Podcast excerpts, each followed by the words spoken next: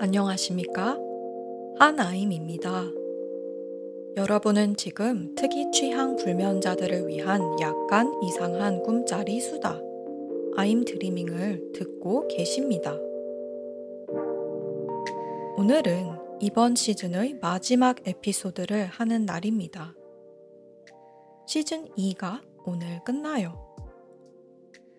네, 12에피소드씩 하기로 했었습니다. 그래서 저번 시즌처럼 이번 시즌에도 12에피소드가 있었고, 저는 오늘 에피소드 이후 6주치를 쉬고 8월 26일에 돌아올 겁니다. 다만 지난 시즌과 같게 다음 주에는 짧은 안내 에피소드가 나갈 예정입니다. 시즌에 대한 안내 내용을 놓친 분들을 위해서요. 그러나 그렇게 아임 드리밍의 시즌 2가 끝나는 이 시점에 시작하는 다른 무언가가 있습니다. 바로 제가 얼마 전에 했던 에피소드 19 시간 편집 때 말씀드렸던 프로젝트입니다. 그 프로젝트의 이름이 확정됐고, 기타 등등 확정된 것이 여럿 있습니다. 이름이 뭐냐면요, 무려 고막사람이에요. 음악에 대한 프로젝트라고 말씀드렸었는데 그것의 이름이 고막사람이다. 그리하여 오늘은 아임 드리밍의 시즌 2를 마무리하고 고막사람의 꾸준했으면 좋겠으며 잔잔한 것은 확실한 시작에 대해 얘기해 보겠습니다. 그럼 오늘의 수다 시작할게요.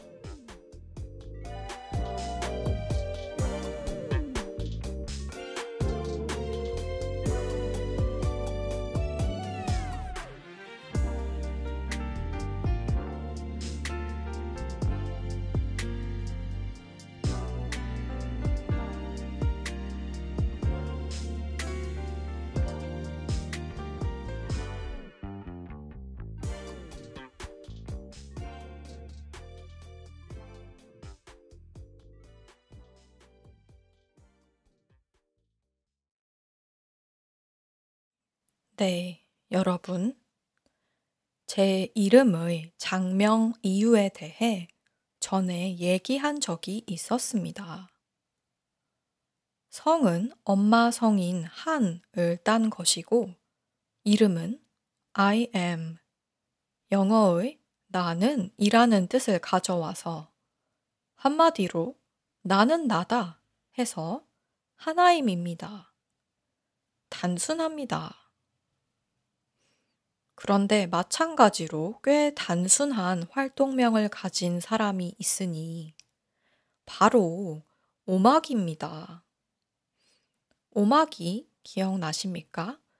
하나임의 친구인 음악하는 오막이.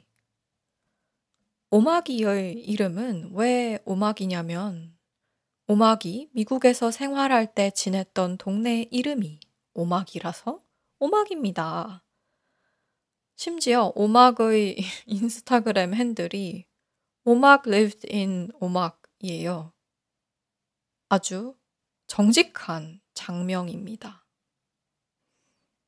바로 이 오막이가 저와 함께 고막사람이라는 프로젝트를 할 사람입니다. 저는 음악을 좋아하지만 음악을 직업적으로 하고 싶은 건 아니기 때문에 혹시, 확실하진 않지만 만약에 오마기가 저보다 음악에 대한 좀 고급스러운 태도를 기여해 주지 않을까 싶어서 오마기한테 같이 하자고 했습니다.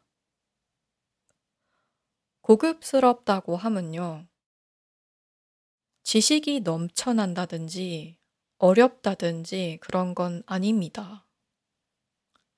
그보다는 저는 어떤 사람이 뭘 좋아하는 티가 팍팍 나는 그런 무언가들을 좋아합니다.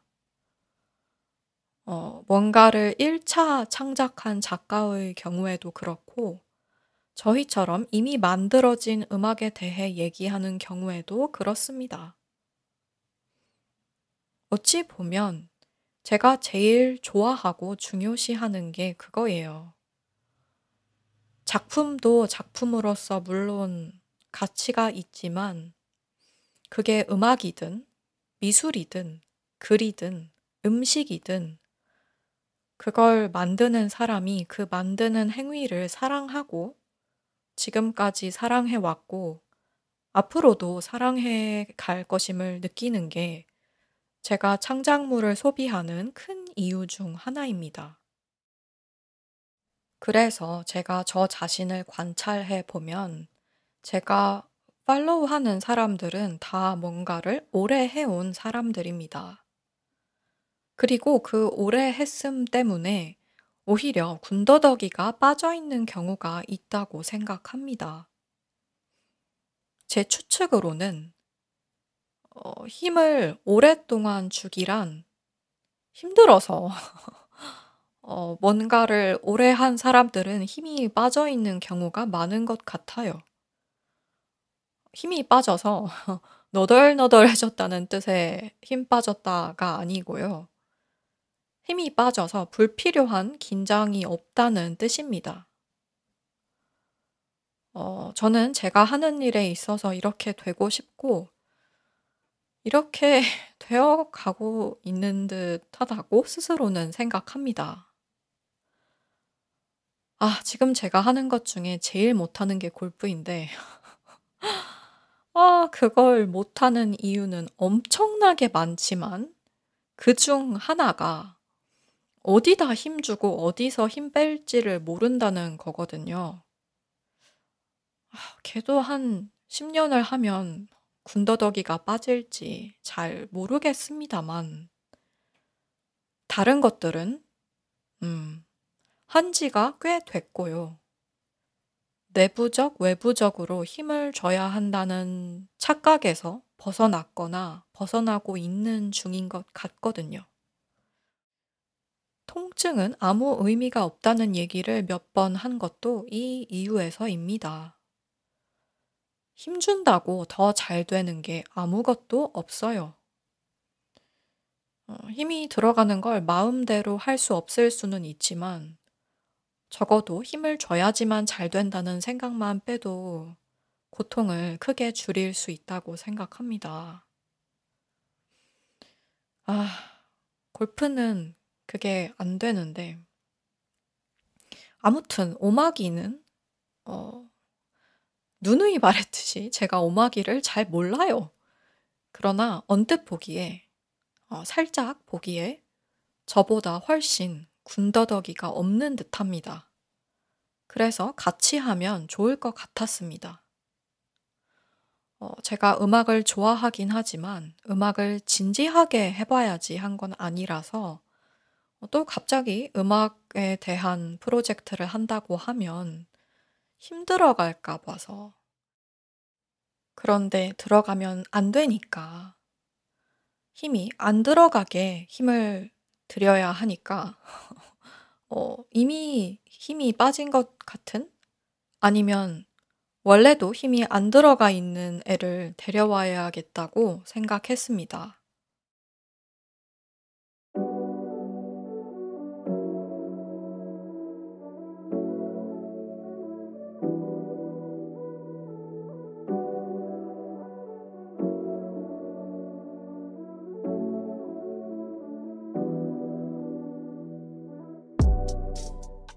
일단 지금 현재 고막사람은 뉴스레터예요.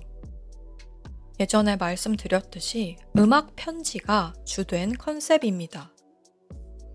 그리고 현재로서의 메인 활동은 딱 뉴스레터와 인스타그램 뿐입니다. 음악 편지의 제목이 왜 고막사람이냐? 태그라인이 이것이기 때문입니다.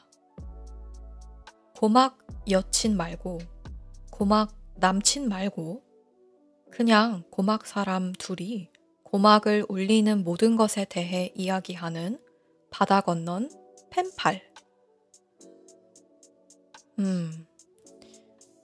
사실 꿈은 장대해요. 뉴스레터와 인스타그램만 계속 해야겠다고 생각하는 건 아니란 말이죠. 저한테는 건물주의 꿈이 있지 않습니까? 거기 음악 감상실 같은 데에 고막사람 테마로 뭘 한다든지. 아, 그러면 정말 좋겠죠. 그리고 저는 막연하게 그런 꿈이 있거든요. 내가 돈을 벌면, 그러니까 그냥 자잘하게 말고 일을 벌여도 유지 보수가 가능한 돈을 벌면 수익을 창출할 수 있는 구조에 기여를 하고 싶다.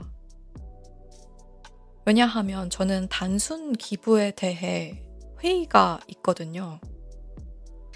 단순 기부가 필요한 경우가 분명히 있지만 그것으로 절대 해결 안 되는 게 많습니다.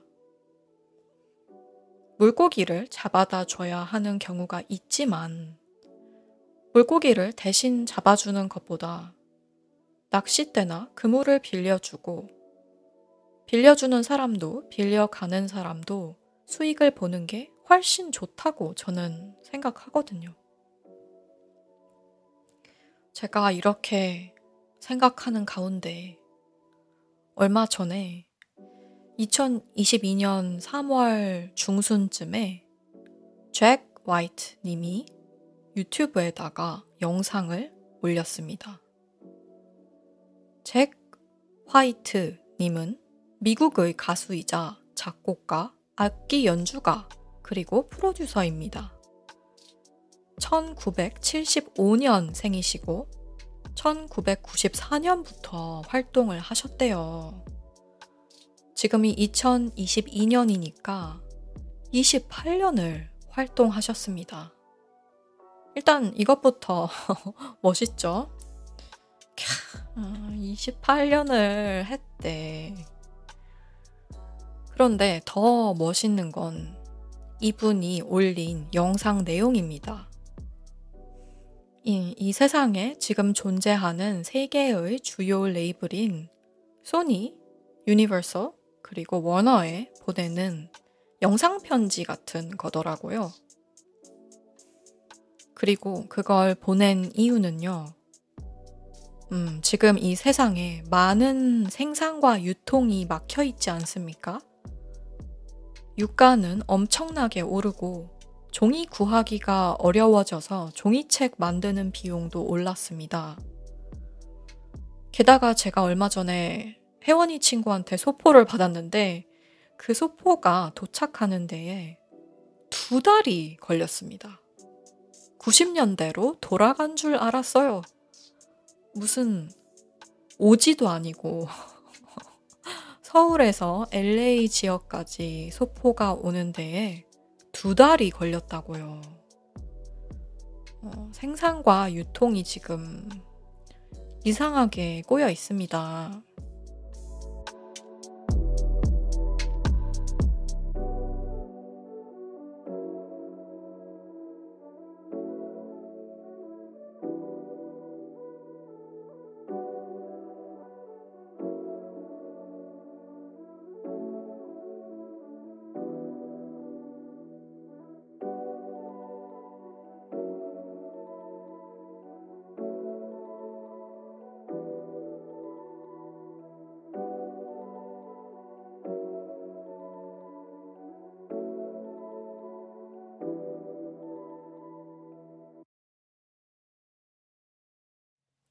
그런데 요즘에 이렇게 되기 훨씬 전부터 LP판에 대한 수요가 엄청나게 올라갔다고 합니다.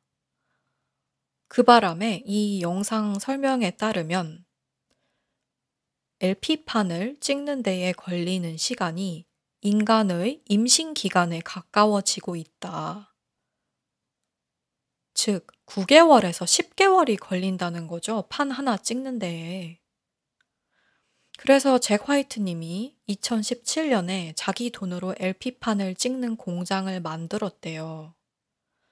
그리고 당연히 수요가 많으니까 그 공장을 쓰려는 뮤지션들이 엄청 많다고 합니다. 거기다 지금의 유가상승, 유통의 어려움까지 겹쳐 있겠죠. 그러면 잭 화이트님은 이런 상황에서 소니 유니버설 그리고 워너한테 왜 영상 편지를 보내느냐. 그들에게 너네는 이제 좀 너네 공장을 직접 지어라 라고 한 겁니다. 영상 설명에 따르면 너네가 부자니까 너네는 꺼져라 라는 뜻은 아니라고 합니다. 하지만 잭 화이트님 말이 맞죠. 소니 유니버설 워너 정도 사이즈면 부자라서 이들이 싫으니까 꺼지라는 게 아니고 이들이 찍고자 하는 판의 종류와 개수가 너무 많을 거잖아요. 그런데 얘네는 공장 지으려면 지을 수 있잖아요. 그러니까 지으라는 겁니다. 자기는 다른 인디밴드들 도와줄 사람들 너무 많으니까. 캬, 이 멋짐. 이 멋짐을 어떡하지? 이것이 진정한 폼생폼사, 가오. 캬. 저는 잭 화이트님에 대해서 더 아는 건 별로 없습니다. 음악만 가끔 듣는데, 아니 자기 판도 찍고 다른 소규모 펑크 밴드들의 판도 찍어주려고 공장을 지었다니. 그리고 이제는 앞장서서 그 대형 레이블들한테 너네는 좀 형님이면 좀 형님답게 해달라. 그런 영상 편지도 보내고 말이죠. 너무 멋있잖아요. 잭 화이트 형님. 나도 이렇게 되고 싶다. 캬, 그러니까 아 너무 멋있는 사례를 들어가지고 조금 위축되는데 고막사람은 뉴스레터예요. 귀엽죠? 저희는 공장이 없습니다. 그리고 이렇게 작게 시작해야 한다고 저는 생각을 합니다. 지금 제가 판 찍는 공장을 짓는다면 자금이 문제가 아닐 겁니다. 이 세상 모든 돈을 갖다 부어도 제가 지금 공장 지으면 망해요. 그리고 제가 꼭 미래에 공장을 짓는다는 건 아닙니다. 그냥 예시예요. 잭 화이트 형님 너무 멋있다. 뭔가 이런 정도로 사업화할 수 있는 프로젝트가 있으면 좋겠다. 이렇게 막연하게 생각합니다. 언젠가 혹시 사람들이 막 고막 사람을 다 알고 모르는 사람끼리 길에서 음악 듣다가 갑자기 저기 혹시 당신도 고막 사람? 막 이러고 고막 사람이 혼자서 잘 돌아갈 수 있게 될 때 다른 일도 버릴 수 있지 않을까 생각합니다. 그날이 올지 안 올지는 모르겠어요. 그때까지는 음악 편지도 귀엽고 좋다. 완전히 극명하고도 군더더기가 없다. 네. 오막이랑 저는 일단 단순하게 시작하려고 합니다. 뭐가 복잡하게 많이 여러 가지 있어도 하는 사람도 그렇고 보는 사람도 그렇고 따라가기가 어려운 것 같습니다. 그리하여 저희는 이 뉴스레터를 둘이서 한 달에 2번 전송할 예정입니다. 하나인 파트 하나, 오막 파트 하나 번갈아 나갈 겁니다. 7월 15일에 시작하고요. 그 이후로 매달 1일과 15일에 번갈아 뉴스레터가 하나씩 전송되는 겁니다. 그리고 하나 특징적인 것은 고막사람 인스타그램 계정에서 반말을 쓴다는 점입니다. 뉴스레터 자체가 하나임이 오막에게, 오막이 하나임에게 보내는 것이고 저희가 서로 반말을 쓰거든요. 그 상태에서 저희만 서로 반말을 쓰고 갑자기 외부를 대할 때는 존댓말을 쓰면 제가 생각하는 분위기는 아닙니다. 그러면 벽이 생기게 됩니다. 그보다는 하나임과 오막도 고막 사람이고 그 뉴스레터를 받는 사람들도 다 같은 고막 사람이고 인스타에 댓글을 다는 사람들도 고막 사람인 분위기가 좋을 것 같았습니다. 소리를 듣고 그것에 대해 얘기한다면 다 고막 사람이다. 이런 분위기가 제가 추구하고자 하는 분위기입니다. 그 외에 또 뭘 얘기할까? 귀 얘기를 해야겠습니다.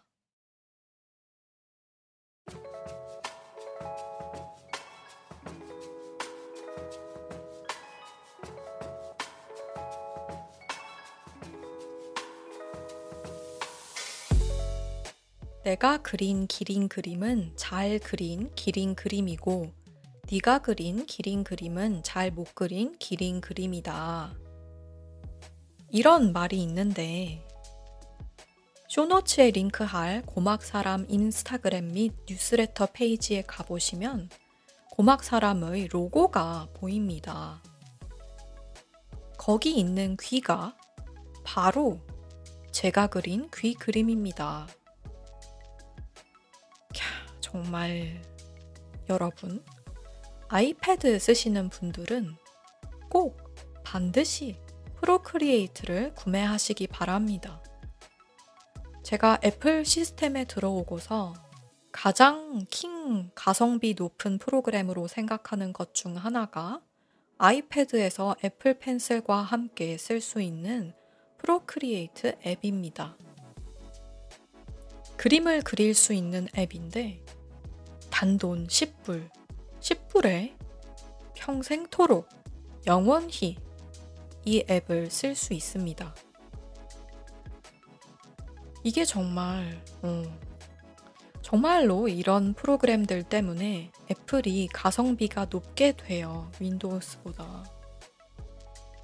말이 나온 김에 몇 가지 더 얘기해 보자면 지난주에 잠시 언급했던 벨룸 있죠. 얘는 맥 OS에서만 쓸 수 있는 프로그램입니다. 픽사를 그만둔 브래드와 브래드가 운영하는 벨룸 프로그램. 전자책을 원클릭으로 만들 수 있게 해주고 종이책도 돼요. 종이책도 너무 잘 만듭니다. 물론 프로그램이 수월하게 돌아가게 하기 위하여 모든 것을 자잘하게 디자인할 수 있는 건 아니지만 소설책처럼 일반적으로 그림이나 그래프가 없고 순전히 텍스트인 경우에는 정말 간편합니다. 그리고 어피니티 계열 프로그램들이 있습니다. 어도비 대체품들이에요. 저는 어도비가 월 구독제로 바뀐 이후로 어도비를 쓴다는 건 생각도 안 했습니다. 이게 그들은 업데이트를 하는 데에 돈이 든다는 점을 이유로 들고 있는데 저는 디자이너가 아니거든요. 그렇게 고도로 발달된 프로그램 여럿을 포토샵이며 인디자인이며 기타 등등을 월 50불씩 주고 쓸 이유가 없어요. 만약에 그들이 업데이트 없이 원타임 피를 낼 수 있는 방법을 제시했다면 계속 어도비를 썼을 텐데 그 옵션을 아예 안 줬었죠. 그래서 어떻게 했다? 어피니티 포토, 어피니티 디자이너, 어피니티 퍼블리셔를 각각 50불 정도씩 주고 구매했다.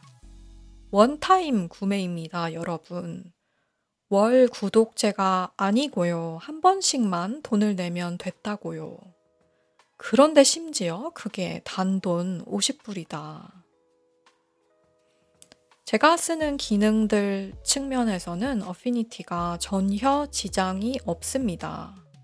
게다가 어피니티는 프로그램 업데이트도 다 해줍니다. 한 번만 돈 내고 다시는 안 내는데도. 최근에는 어도비가 포토샵의 라이트 버전? 무료 버전을 만든다고 했다던데 이미 만들었나? 뭐 이러나 저러나 저한테는 이미 늦었습니다. 어도비. 저는 아마 다시 안 돌아갈 겁니다. 돌아갈 이유가 없거든요. 프로 디자이너이신 분들, 즉 디자인으로 돈을 버시는 분들은 어도비를 써야 할지도 모르겠으나 저는 어피니티에 매우 만족합니다.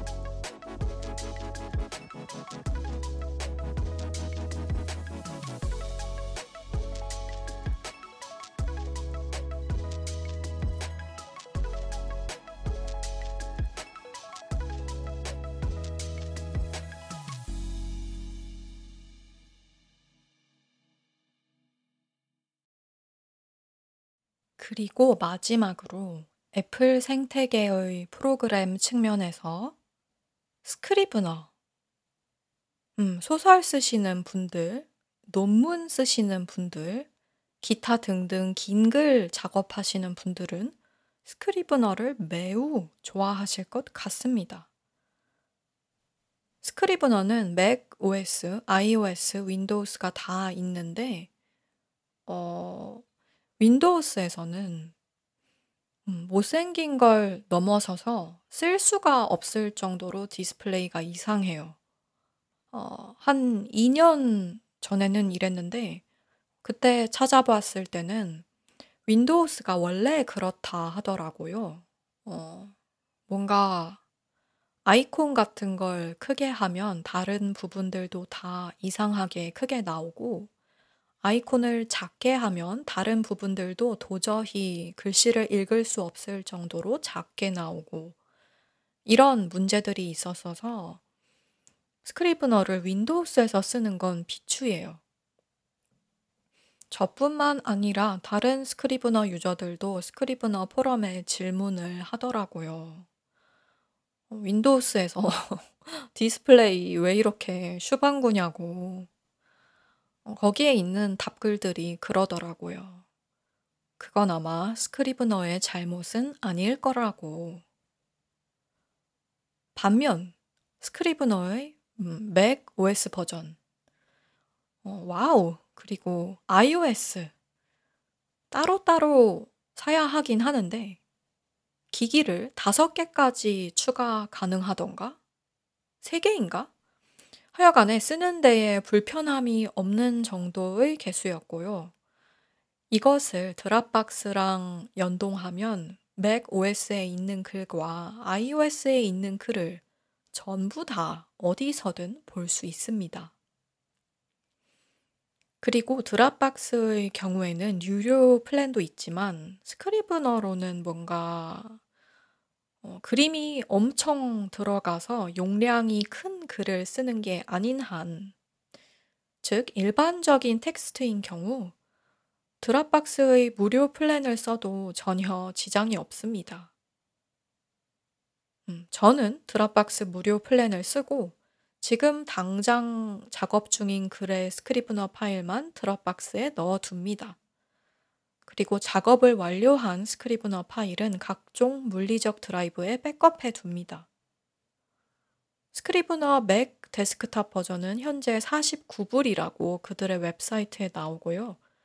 윈도우스도 같은 가격이며 iOS 버전은 단돈 19.99불입니다.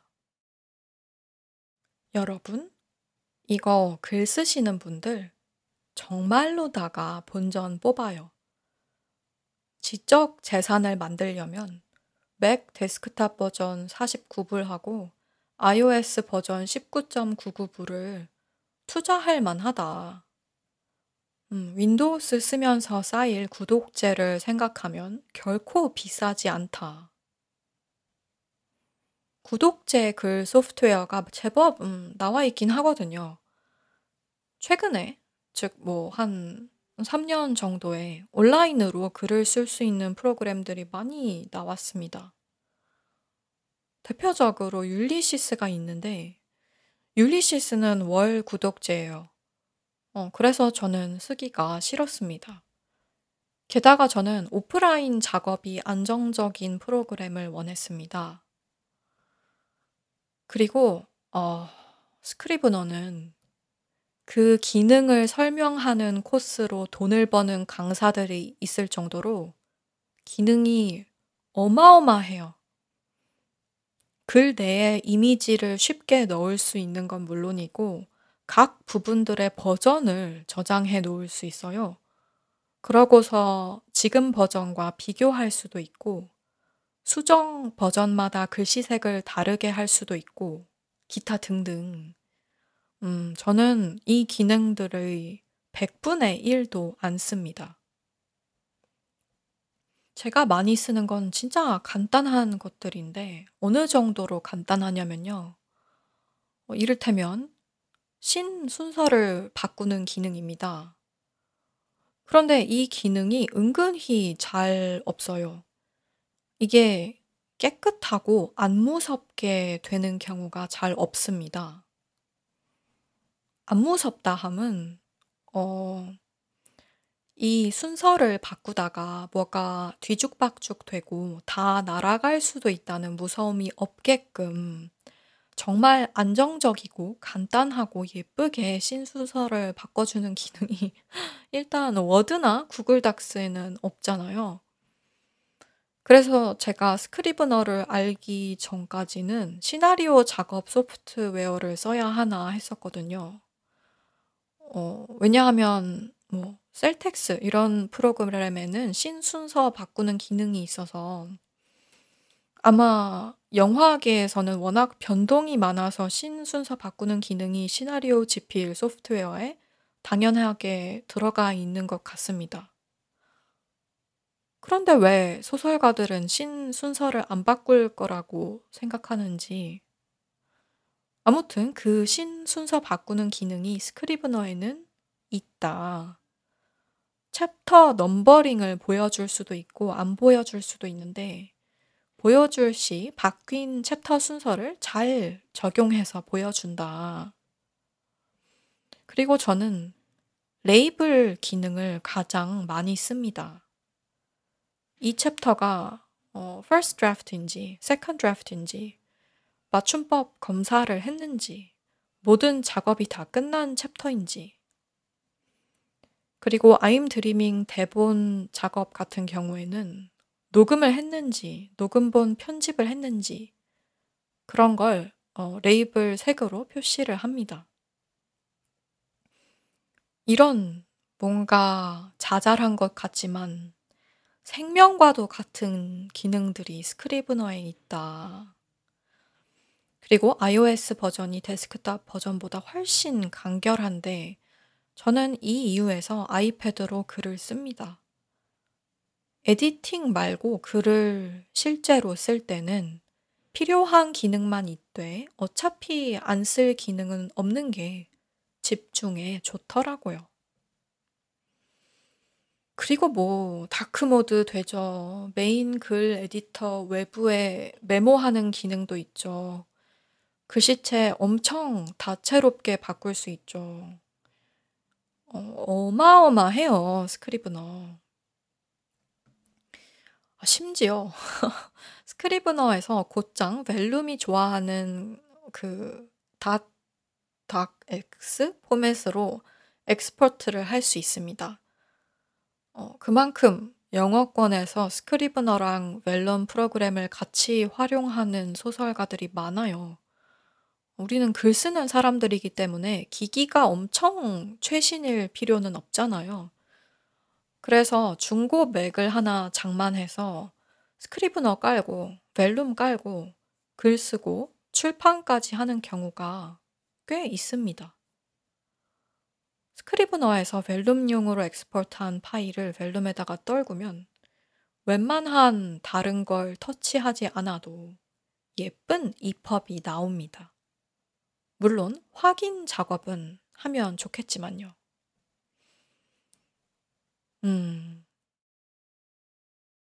여러분, 스크리브너는 정말 100만 번 칭찬해도 모자란 킹왕짱 프로그램입니다. 이 사람들이 어도비처럼 마음먹었으면 저는 한 달에 10불씩은 낼 의향이 있었을 것 같아요. 그러면 3년이면 36개월 해서 360불이 들었을 거잖아요. 그러나 저는 단돈 70불 정도만 내고 지금까지 데스크탑 버전과 iOS 버전을 쓰고 있고, 심지어 앞으로도 영원히 별일이 없는 한 추가 비용 없이 계속 스크리브너를 쓸 거다. 스크리브너에 대해 한 가지만 더. 스크리브너의 트라이얼 정책이 엄청 관대합니다. 실제로 돈을 지불하기 전에 프로그램을 사용해 볼 수 있는 방법에 대한 정책이 관대하단 말이죠. 총 30일의 시간을 주는데 이 30일이 프로그램 트라이얼을 시작한 시점부터 쭉 이어지는 게 아닙니다. 만약 30일간 프로그램을 매일 쓴다면 그렇게 딱 30일 트라이얼을 하게 되는 게 맞는데, 일주일에 이틀씩만 스크리브너 트라이얼을 쓴다면 총 15주간 쓸 수 있습니다. 즉, 스크리브너 트라이얼 30일 중 네가 안 쓰는 그 기간은 우리가 빼줄게. 나는 관대해. 나는 보살이야. 이런, 너무 좋은, 어쩌면 이렇게 관대할까? 이러니 스크리브너 얘기를 아예 안 하면 모를까? 한번 하면 스크리브너 좋은 점을 아주 그냥 끝도 없이 말하게 됩니다. 스크리브너 쓰세요. 여러분, 스크리브너 꼭 쓰세요. 주변에도 소문 내세요. 그런 너무나 자비로운 프로그램입니다. 스크리브너를 만든 사람들은 적게 일하고 많이 벌어야 한다. 3대가 흥해야 한다. 그들이 가는 길에 꽃길만 펼쳐져야 한다. 긴 글 작업하시는 분들, 특히 그 중에서도 애플 생태계에 이미 계시거나 들어올 의향이 있으신 분들은 꼭 스크리브너를 장만하시기 바랍니다. 그러면 여러분의 지적 재산 생산에 엄청난 부스트가 붙을 겁니다.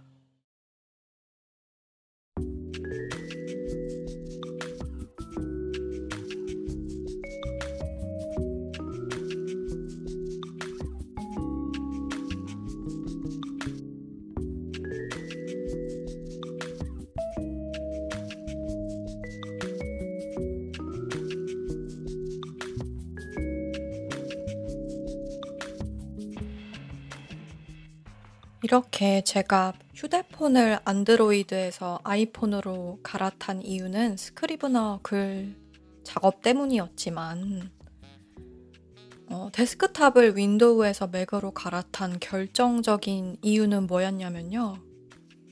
어도비 때문이 아니었고요. 윈도우스가 언젠가부터 업데이트를 개떡같이 하면서 제 작업 파일이 다 날아간 적이 있습니다. 백업을 해두긴 해두었지만 그래도 그때 너무 깜짝 놀랐습니다.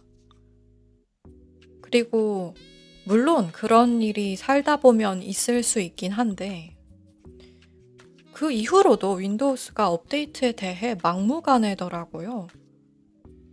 윈도우스가 강제 업데이트해서 파일 날아갔다는 사람들이 인터넷에 많더만.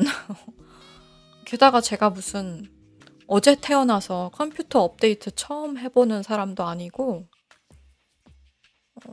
윈도우스가 이상해요. 요즘에도 그래요.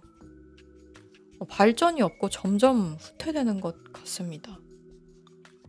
윈도우스는 뭔가 쓸데없는 걸 자꾸 귀찮게 하는 능력이 있습니다. 애플은 안 그러거든요. 그 파일 날아간 사건 이후로 맥으로 갈아탔고 맥의 그 안정성에 감동했습니다. 안정성. 이것이 장비를 선택하는 데에 있어서 저한테 매우 중요한 요소 중 하나입니다. 뭐 많은 사람들이 그럴 텐데 제 경우에는 신체적으로 심각한 반응이 옵니다. 노트만 잃어버려도 손발이 덜덜 떨리고 식은땀이 나요. 전에 한번 이런 적이 있었거든요. 종이 노트를 잃어버린 거예요. 당최가 얘를 어디에 놨는지를 모르겠는 거야. 그래서 1시간 정도를 찾았나? 온 집을 다 뒤졌는데 안 찾아지더라고요. 이때 뒷골이 땡기면서 식은땀 나고 손발 차가워지고. 그런데 결론을 말하자면 결국에 그 노트를 찾긴 찾았어요.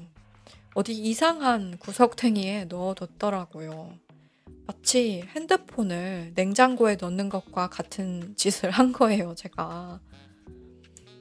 그런데 그 노트를 찾기 전까지는 정말로 진짜 아득하더라고요. 거기 다 있는데. 하여간에 윈도우스. 저는 이제 윈도우스를 외부 번역 작업을 할 때만 씁니다. 외부 번역이란 하나임 이름 말고 제가 다른 이름으로 법적 이름이라고들 부르는 그 이름으로 하는 번역들을 할 때를 말합니다. 제가 중요시하는 거, 하나임 이름으로 하는 거, 그리고 이타카 이름으로 하는 거, 날아가면 안 되는 거. 그것들은 다 맥, 아이패드, 아이폰에 있습니다. 그리고 지난 3년에서 5년간 애플은 저를 배신한 적이 없어요. 뭐 하다가 정전이 나도 다 저장되어 있고 싱크 에러가 좀 있어도 장비 중 하나에는 저장이 되어 있고 그렇습니다. 글처럼 용량을 차지하지 않는 것을 만드는 저도 이럴진데 음악하는 사람들이나 영상 작업하시는 분들이 왜 애플을 쓰는지 조금 짐작이 갑니다.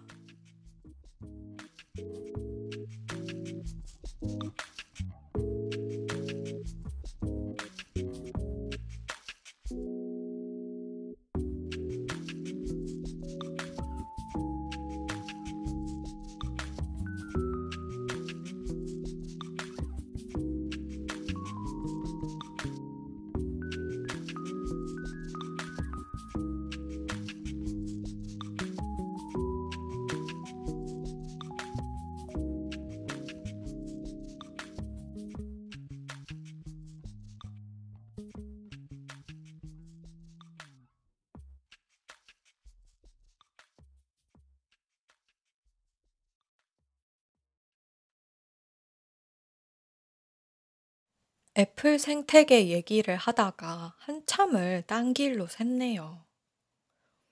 애플이란 현실 세계의 기업인지라 문제가 있기도 하지만 실질적으로 저한테 너무나 돈을 아껴주었고 돈을 벌어주었다. 심지어 마음의 안정, 마음의 평화 이런 것도 가져다 주었다. 아임 드리밍을 들으시는 분들의 무려 61%가 애플 팟캐스트에서 들어주시기 때문에 동의하시는 분들이 꽤 계실 거라고 짐작이 됩니다. 그리고 통계 얘기가 나온 김에 시즌 마무리를 기념하며 오랜만에 청취자 거주지 얘기를 하겠습니다. 이 얘기가 너무 반복적이다 싶으신 분들은 다음 섹션으로 점프해 주시기 바랍니다. 쇼노츠에 항상 각 섹션이 몇 시 몇 분 몇 초에 시작하는지 안내가 되어 있습니다. 듣고 싶은 부분만 골라 들어도 돼요. 아무튼 아임 드리밍은 어마어마하게 유명한 팟캐스트는 아닌 소수정의 팟캐스트입니다. 그런데 참 다른 팟캐스트도 그런 건지 대체 왜 이렇게 다양한 건지 그 이유를 알 수 없을 만큼 청취자층의 지리적 위치가 아주 드넓습니다. 그래서 이 주제를 다루기가 재밌습니다. 몇 주 사이에 터키, 남아프리카 공화국, 네덜란드, 이스라엘, 멕시코, 그리고 핀란드가 합류했습니다. 남아프리카 공화국이 합류함으로써 우리 이제 아프리카 대륙에 닿았습니다. 세계 정복 거의 다 됐어요. 완전히 놀랍지 않습니까, 여러분? 이분들 중에 몇몇 분은 한 에피소드만 듣고 다시 안 들으시더라도 그래도 저는 신기합니다. 제가 이 통계는 확실하게 알 수가 없습니다. 누가 뭘 들었는가. 그렇게까지 알려주는 건 개인정보 침해니까 알 수가 없고요. 앵커 FM 사이트에서 팟캐스트 통계가 나오는 곳에 가면 전체 통계만 뭉뚱그려서 보여줍니다. 국가별로 청취 횟수를 말해주지 않고 전체 청취 횟수에 대한 퍼센트를 말해줘요. 즉 남아프리카 공화국에서 듣는 사람들이 전체 청취 횟수의 1% 미만이다. 이런 식으로 나옵니다. 그런데 그러면 1% 미만이면 너무나 그것이 1회 청취인지 10회 청취인지 알 수가 없습니다. 5%다라고 하면 전체 청취 횟수의 퍼센트로서 계산이 수월한데 말이죠.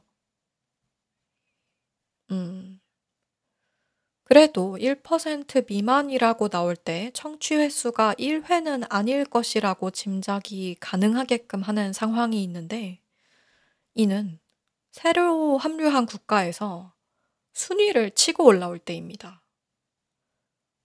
처음에 새로운 국가가 합류하면 다 국가 순위의 가장 밑에서부터 시작할 거 아니겠습니까? 그런데 거기서부터 갑자기 그 나라의 국기가 치고 올라오는 거예요. 그러면 청취율 1% 미만이라고 나오더라도 청취 횟수가 10 이상은 될 것이다. 이런 짐작이 가능해집니다. 가장 최근에 이렇게 하신 분이 멕시코 대표님과 핀란드 대표님입니다. 국기가 엄청 빠른 속도로 순위를 오르더라고요. 저는 이거 보려고 앵커 통계를 확인하러 갑니다. 신나거든요. 멕시코 대표님과 핀란드 대표님이라고 부르는 이유는 이렇게 전체 횟수의 1% 미만인 국가의 경우 아마도 청취자님이 각 국가에서 한 분 혹은 두 분이실 것 같기 때문입니다. 지금 들으시는 분들은 웬만하면 국가 대표세요. 그리고 여러분, 제가 이 국가 언급을 한 시즌당 한 번만 하려고 해요, 앞으로는. 왜냐하면 저는 재밌지만 들으시는 분들한테는 너무 반복적일 수 있을 것 같으니까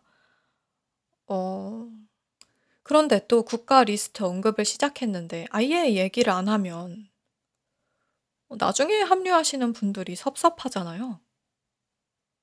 그리고 이 저는 지금 한국 음식도 많고 한국 사람도 많아서 가끔은 영어보다 한국말이 더 많이 들리는 미국의 LA 지역에서 살아서 그런 느낌이 좀 덜하긴 한데, 독일에서 살 때는 그 동네에 사는 한국어 사용자들이 정말 적었거든요.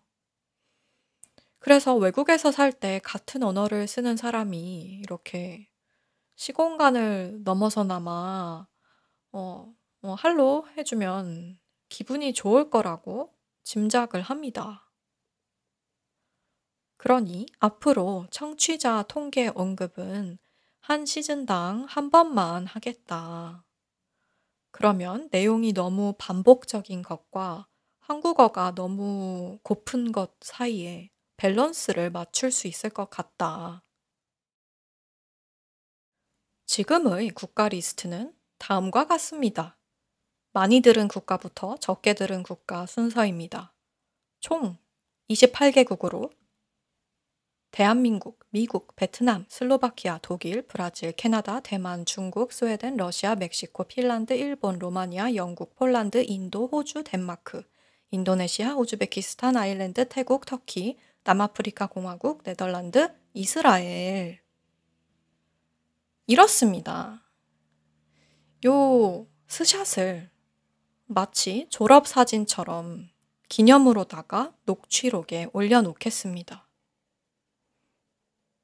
여러분, 들어주셔서 감사합니다.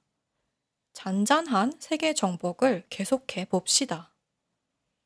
어디서 듣고 계시든 언제 듣고 계시든 우리가 일단 이렇게 인터넷으로 이어졌으니 여러분의 앞길에 부귀영화가 가득하길 바랍니다.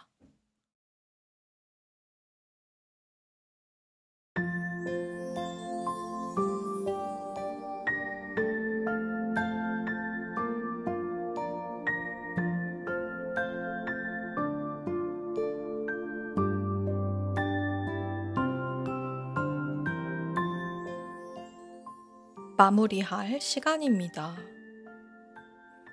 음악에 관심 있으신 분들 고막사람 구독해주세요. 혹은 주변에 고막사람, 음악 및 소리 전반에 관심이 있는 사람이 있다면 고막사람 뉴스레터에 대한 소문을 퍼뜨려주세요. 고막이, 오막이랑도 라임이 되고 음악이랑도 라임이 되더라고요. 그러려고 지은 건 아니지만 역시 꿈보다 해몽입니다. 해몽하니까 생각이 나는데 아무래도 뉴스레터 그 자체에는 텍스트가 훨씬 더 많을 예정이고 지금은 인스타에 횡함 방지를 위해 9개의 포스트로 나뉜 거대 사진이 올라가 있거든요. 제가 그린 귀 그림. 이 그림을 이루고 있는 주황색과 파란색 테마를 오마기가 제안했습니다. 그대로 하고 보니 좋더라고요. 게다가 이 귀가 떠다니는 형태가 약간 장기 같아요. 사람 장기. 그래서 제 그로테스크한 취향에 잘 맞습니다. 원래는 심지어 이 귀 뒤에 음반을 상징하는 동그라미 같은 것을 넣으려고 했었어요.